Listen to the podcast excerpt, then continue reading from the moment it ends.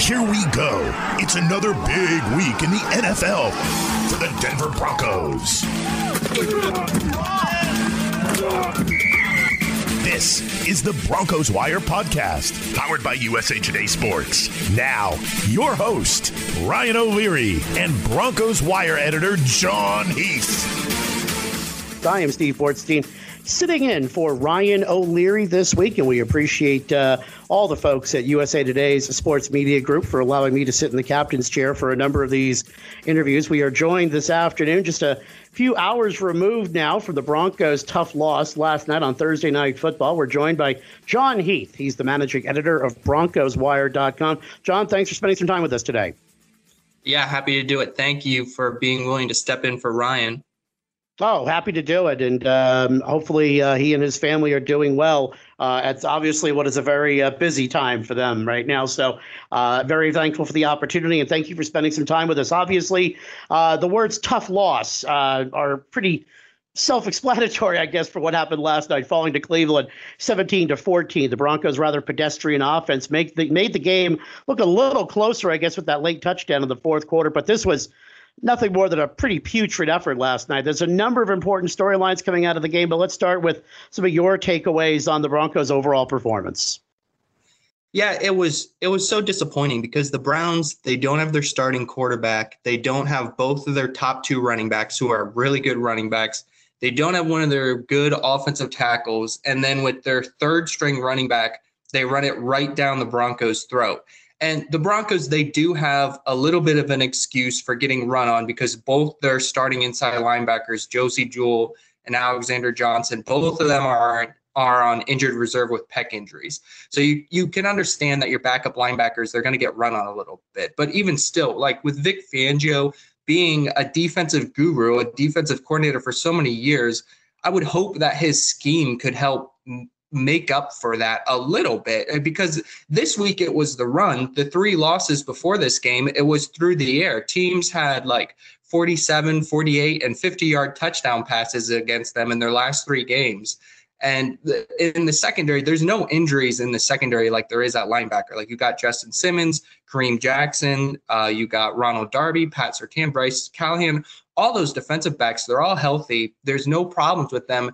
And the pass game, the this coverage just wasn't good enough. And then on Thursday, the run game just wasn't good enough. And I know the players have to, they're the ones on the field. The players have to perform. But at some point, I just think the scheme's got to count for something. It's got to count. It's got to fall on the coaches at some time, especially because when we see we see things like a couple times this season, Von Miller will be out like in the slot, lined up on like a slot receiver, and the receiver will go across the field. And there's no way Von Miller is going to stick with him doing that. Like Von Miller is a pass rusher, or at least like an edge defender. Like he's also good against the run, but he's not going to stick with a talented receiver across the middle of the field in coverage. That to me is just like put your players in the best position to make plays. And I just, for being a defensive guy, I just don't see Fangio doing that on defense. And that's surprising. Like the offense, from Fangio's perspective, it's whatever to me because he's a defensive guy. The offense is that falls on the offensive coordinator. But I would expect him to have the defense in order, and it just hasn't been the last few games. And we'll get into the Von Miller story and his injury going forward. We'll get into that a little bit later on here. The Broncos have now, as you mentioned, lost four in a row after a 3 0 start that to some had Broncos fans thinking bigger than what reality has now come back to offer. And now the uh, the the the dark shroud that hangs around this team seems to be getting a little thicker. There's been a lot of chatter. Maybe some of it is nothing more than chatter, but about the future of head coach Vic Fangio as well as offensive coordinator Pat Shurmur. What takeaways did you come away with following last night's game? Yeah, I I really think uh, Fangio should be on the hot seat because I was just ranting there about the defense. Like, if, if not even the defense can be under control and he's a defensive guy, I think he's got to be on the hot seat. But it's a tricky situation because the Broncos, they might be sold in the spring. They might have new ownership. So I don't know if is George Paton going to fire Vic Fangio like in this season and then after the season ends, hire a new head coach and then the team get a new owner and the new owner just coming into town, I, I guess that would work. It wouldn't be the end of the world, but it's just it's kind of a weird dynamic. I don't know if Fangio maybe will even get another year beyond this to give him a chance under new ownership. It, but that's reaching far out. So I don't have to go da- down that far down the road. At this very moment, I definitely think he should be on the hot seat. And Pat Shurmur, I think Shurmur should just be fired because they have their quarterbacks coach Mike Shula. He's a former offensive coordinator. He has experience calling plays. They have an in-house candidate, somebody who could take over right now. And sure, Shula might not be better. Sorry about that. It's okay. Can, can I break one second to calm down Yeah. the dogs?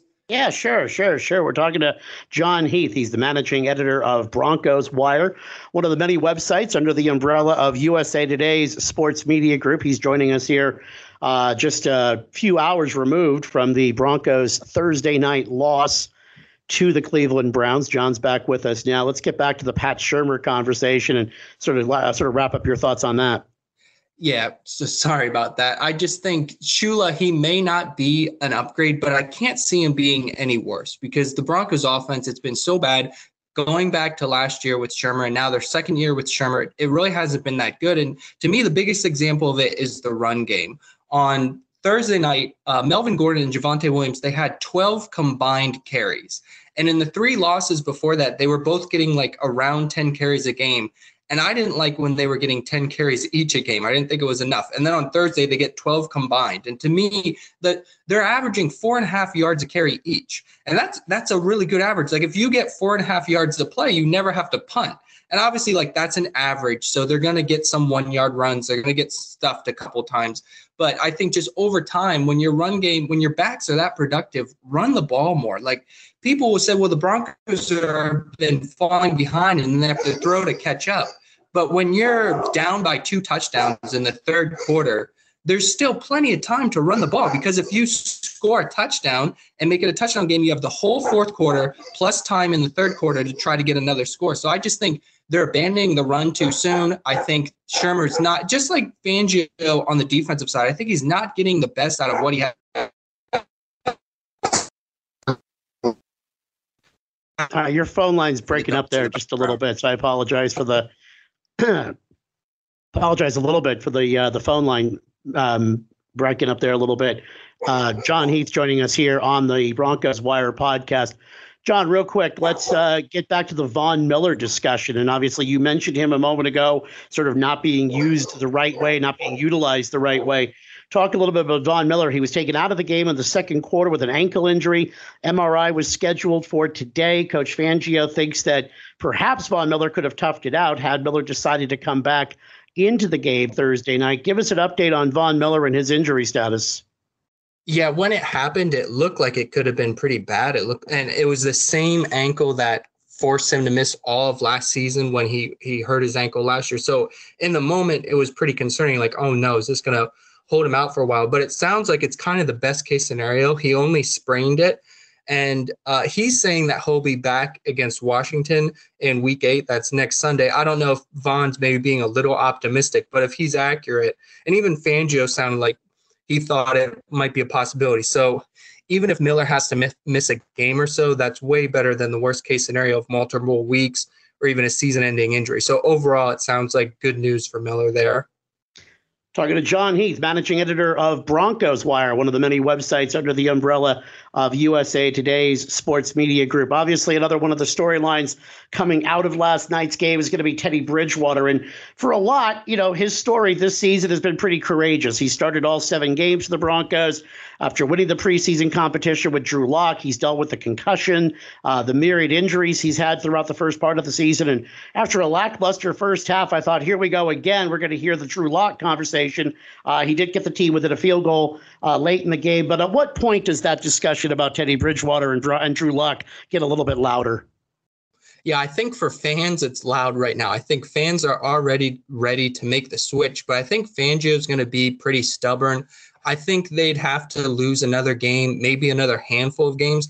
I don't think Fangio will make a switch unless he believes that the season is kind of lost. And I don't think he would ever say that he believes the season is lost, but just in house, when they're four and three or three and four, excuse me, like to me and anybody that's being objective, we think that their season is probably at this point probably over. They're probably not going to be able to turn this around because they have uh, five tough division games. They have to play the Cowboys on the road. Like it's going to be so hard to get into a wild card spot in the AFC. But technically, at three at four, three and four, mathematically, technically, like they still have a chance to get into the playoffs.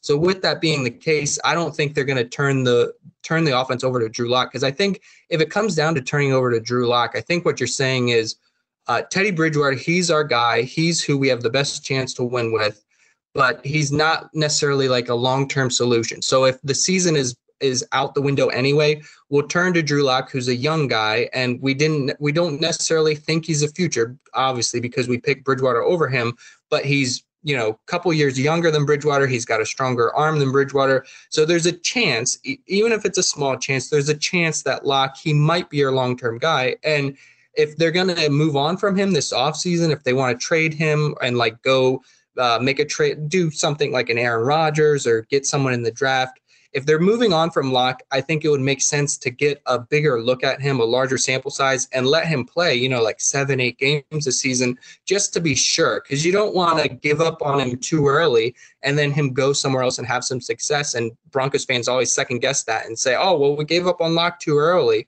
So I think it would be nice to give him a shot. And I, I, I wouldn't be surprised if the Broncos season continues trending like it is. I think Lock will get a shot but I think they're going to drag it out because he's not the starter. They don't. They feel Bridgewater gives them the best chance to win. So unless and or until I guess the season it, it looks like it's kind of in the in the tank, I think they're going to be sticking with Bridgewater for basically as long as they can.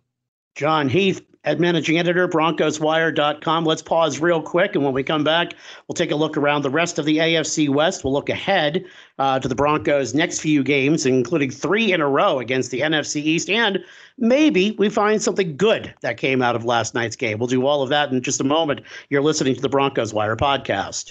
This is the Tipico Sportsbook Fantasy Minute. Let's make this interesting. Interesting. Welcome to week number seven. I'm Corey Bonini of thehuddle.com, here to bring you strong plays as we navigate six teams on bye. Quarterback Matt Ryan, Atlanta Falcons, at Miami Dolphins. Coming off of a bye week of his own, Ryan gets wide receiver Calvin Ridley back in the lineup, and it looks like wideout Russell Gage has a chance to return as well. The entire offense seems to be coming around to Arthur Smith's system, and the last time we saw Ryan, he was dropping dimes to rookie tight end Kyle Pitts. Miami has allowed 12 passing touchdowns, picking off only two passes since week one, and three teams have given up more fantasy points to the position in this time. Each one of those teams has allowed at least two rushing scores to inflate the matchup data. With injury concerns at both of the starting cornerback positions, Miami may have a hard time keeping Ryan under wraps. Running back J.D. McKissic, Washington football team at Green Bay Packers. McKissic's three strong games this year have come against the Giants, the Falcons, and the Chiefs, all terrible defenses. The Chargers, Bills, and Saints shut him down. Green Bay is somewhere in the middle right now, largely due to injuries. Green Bay's offense can hang points with the best of them, and Washington hasn't been able to stop a receiver for anything this season. Furthermore, it's unclear if running back Antonio Gibson will be able to play through his continued shin injury after exiting the lineup multiple times last week. His absence would mean more work for McKissic. Detroit Lions wide receiver Amon-Ra St. Brown at Los Angeles Rams. LA's defense of wide receivers isn't nearly as strong as it may seem, at least from a fantasy perspective in PPR. Some of that's by design. In the last five weeks, only Tennessee has given up more catches to the position. Washington has allowed one fewer reception but seven more touchdowns in that time. The Rams are playing extremely well with a version of bend but don't break defense. They'll happily give up a lot of short area passing volume to prevent the long ball, as evidenced by a dozen players over six games having five or more receptions against this unit in 2021. In a revenge game for Matthew Stafford, Detroit will be forced to throw like crazy to have a chance. Not that the Lions actually have a chance. St. Brown should be heavily targeted. Get him in all PPR lineups, especially with so many teams on a bye. Arizona Cardinals tight end Zach Ertz versus the Houston Texans. Still feels weird to say, doesn't it? He posted four catches, 29 yards, and a touchdown in Week 6 Thursday night game before being traded the next day. This week, Houston comes to visit and brings its feeble defense of tight ends. The position has averaged 5.6 receptions, 67 yards, and a touchdown every 7.3 catches. All of these are top nine figures working in Ertz's favor. Additionally, Houston has been surprisingly good against wide receivers, which would mean Kyler Murray is frequently looking toward his new tight end. For more fantasy football tips and advice, please check out our award winning content at thehuddle.com. That was your Tipico Sportsbook Fantasy Minute. Win your fantasy football league with thehuddle.com and use them to dominate player prop bets at Tipico Sportsbook. For a limited time, new Tipico Sportsbook users in Colorado and New Jersey from this podcast will enjoy a special welcome bonus. Get your bonus today at usatodaybet.com slash podcast. That's usatodaybet.com slash podcast. See Tipico.com for terms and conditions. 21 plus only. Gambling problem? Call 1-800-GAMBLER in New Jersey. 1-800-522-4700 in Colorado. This is the Tipico Sportsbook Minute. Let's make this interesting. What's up? This is Jeff Clark from the Bet Slippin' Podcast presented by SportsbookWire.com. I'm here with my homie Nathan Beagle to help break down this week's Sunday Night Football game with the Indianapolis Colts visiting the San Francisco 49ers. Our friends at Tipico Sportsbook have the 49ers favored 4.5 with the total sitting at 43 and a half. I like the Indianapolis Colts to cover this number because they're 4 and 2 against the spread so far this year. Their offense is trending up with T.Y. Hilton coming back and Wentz getting settled into his new scheme. Also, the 49ers are 5 13 and 1 against the spread at home since Kyle Shanahan became head coach in 2017. Nate, how are you betting your money in this game? I like San Francisco in this game, especially with them having the seventh best pass defense in the NFL and Jimmy G returning. Jimmy G has only lost two games this season, and they were to Green Bay and Seattle, having beaten Philadelphia and Detroit, both by more than four points. I'm rolling with the home dog coming off a bye week. That was your Tipico Sportsbook Minute. For a limited time, new users in Colorado and New Jersey from this podcast will enjoy a special welcome bonus. Get your bonus today at usatodaybet.com slash podcast. That's usatodaybet.com slash podcast. See Tipico.com for terms and conditions. 21 plus only. Gambling problem? Call 1-800-GAMBLER in New Jersey. 1-800-522-4700 in Colorado. All right, and we're back with Jon Heath, managing editor of BroncosWire.com, one of the many websites under the umbrella of USA Today's Sports Media Group. I'm Steve Bortstein, sitting in again for Ryan O'Leary. All right, so all the negatives out of the way. Could you find a positive uh, that you took out of last night's game, the 17 to 14 loss to Cleveland? Yeah, Jonathan Cooper. He's a rookie, uh, a seventh round pick out of Ohio State. He's a, a, outside linebacker, and when Miller went down, they already didn't have Bradley Chubb going into the game, so they're without both of their starting outside linebackers, just like they were without their two inside linebackers. And Jonathan Cooper, he came in playing across from Malik Reed, and Reed was filling in for Chubb. And Cooper, had like three uh, quarterback hits. He had a quarterback pressure he he came so close to having a sack, and obviously it would have been much better if he did get a sack. But just he he uh, gave a lift to the defense. He made an impact. Honestly, he's not Von Miller, so they're not going to give him the attention that they give to Miller. So you would think he would uh, be more productive, but he honestly he had a little bit more of an impact, at least as a pass rusher, than Miller did. And again, he's not getting chipped and double teamed like Miller would, but even still, when you have someone that's a seventh round pick come in and perform well like that, that's really nice to see. And in worst case scenario, like even if he's just a future backup, if you can have a backup come in and get three uh, quarterback hits just as a rotational guy, like that's really nice depth to have. So there's there's guys like that, like your Jonathan uh, Cooper, your Pat Surtain, your rookie cornerback. He made a couple nice plays again. The Broncos have young pieces, and like Jerry Jeudy, he didn't play last night, but there's a pretty decent chance that he'll be back on the field next year. So even if this season uh, is kind of a lost season, and if maybe some of the Broncos older guys are on their way out, like if Von Miller, he's about to become a free agent, maybe they don't bring Von Miller back. Melvin Gordon, he's about to become a free agent, maybe they lose Melvin Gordon. The Broncos, they may be about to kind of blow things up a little bit, but they have a young core of guys. You you got your Jerry Jeudy's, you got your Noah Fants, you got your Courtland Suttons, Jonathan Cooper, at least as a rotational guy, Pat Surtain for you know for the next decade he could be a lockdown corner. So there are some bright spots. It's just honestly, I think it might come down to getting a coach that puts it all together, and I'm not convinced that may not be Fangio for them. Talking to Jon Heath, BroncosWire.com. Appreciate his time very much uh, this afternoon. Looking around the rest of the AFC West for a moment, some games of interest for teams in that division. Uh, the Chiefs go on the road to face Tennessee this weekend. The Raiders welcome the Eagles. The Chargers, after that terrible loss last weekend to the Ravens, are on a bye this week. Give me your take on the rest of the AFC West as we enter week seven. Yeah, I think the Chiefs, their record is not great, but I think they're still the Chiefs. I think they're going to be right there at the end. I think they're going to be competing for the division. I think they're obviously going to be competing for the playoffs. I think uh, it was funny when the Broncos started the season and were above them in the standings, but it's kind of been a reality check for the Broncos now with four straight losses. Like it's looking like the Broncos are headed toward another last place finish in the division. I think the Chiefs are fine. The Chargers with Justin Herbert, I think for a long time are going to be problems for the Broncos. I honestly think the team the Broncos might be closest to in the division right now is the Raiders. And we just saw, like just two games ago, the Raiders beat up the Broncos in Denver. So it's not like they're even close to the Raiders. So to me, Denver kind of seems like the bottom dweller in the AFC West right now. And that's clearly not ideal. But like I mentioned, they have some young pieces. They have a core group. They can get things back on track. But for at least this season, it's not looking good in the AFC West for them. Last thing before we let you go, the good news, I guess, coming out of the game, maybe for Von Miller and his status going forward uh, against Washington, will be that they have an extra couple of days off before that uh, Week Eight matchup coming up next week. You got then you got two more games against NFC East teams, including a road trip to Dallas that I know a lot of Broncos and Cowboys fans have kind of circled on their calendar. The bye week doesn't come up until later in November. Where do you think the team is at that point? In the season. Let's you you know get digging into your crystal ball a little bit. You know, you look into mid late November. Where do you think this team is at that point? I I can't imagine them getting things turned around that much. It, they might be around 500, but I wouldn't be surprised at all if they're below 500. And if they're going into their bye again and they're not playing any better and the defense is still underperforming, going into the bye week to me, that would be a time if you're gonna move on from your coach in the season. I don't know if they would.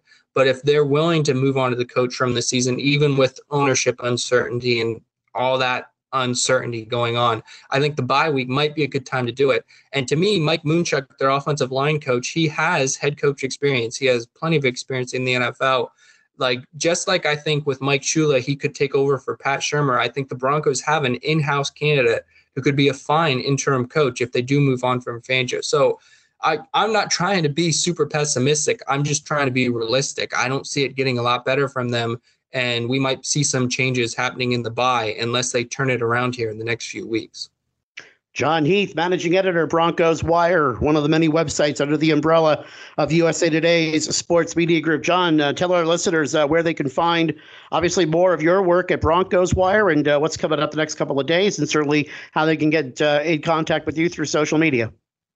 Yeah, on Twitter, you can find me on by Jon Heath, and you can look at Broncos Wire is at the Broncos Wire on Twitter, and obviously BroncosWire.com is the website. We'll have all the updates on the injuries and any potential coaching changes if there is any, and all the quarterback chat. It will be on BroncosWire.com in the coming days. Jon, uh, thank you so much for your time this afternoon. Appreciate it very much. Have a great rest of your weekend, and we'll uh, we'll catch up soon. Thanks, Steve. You too. Thank you, sir. That's Going to do it. Perfect. Thank you, Jon. This USA Today Sports Podcast has been presented by USA Today's Sports Media Group and is available in your favorite podcast store. Make sure to subscribe for weekly updates, the latest fantasy picks from Corey Bonini, and the Huddle Podcast, Inside the Weekly Line with Sportsbook Wires Jeff Clark and Eston McLaren, and the Bet Slippin' Podcast. We'll see you again next week.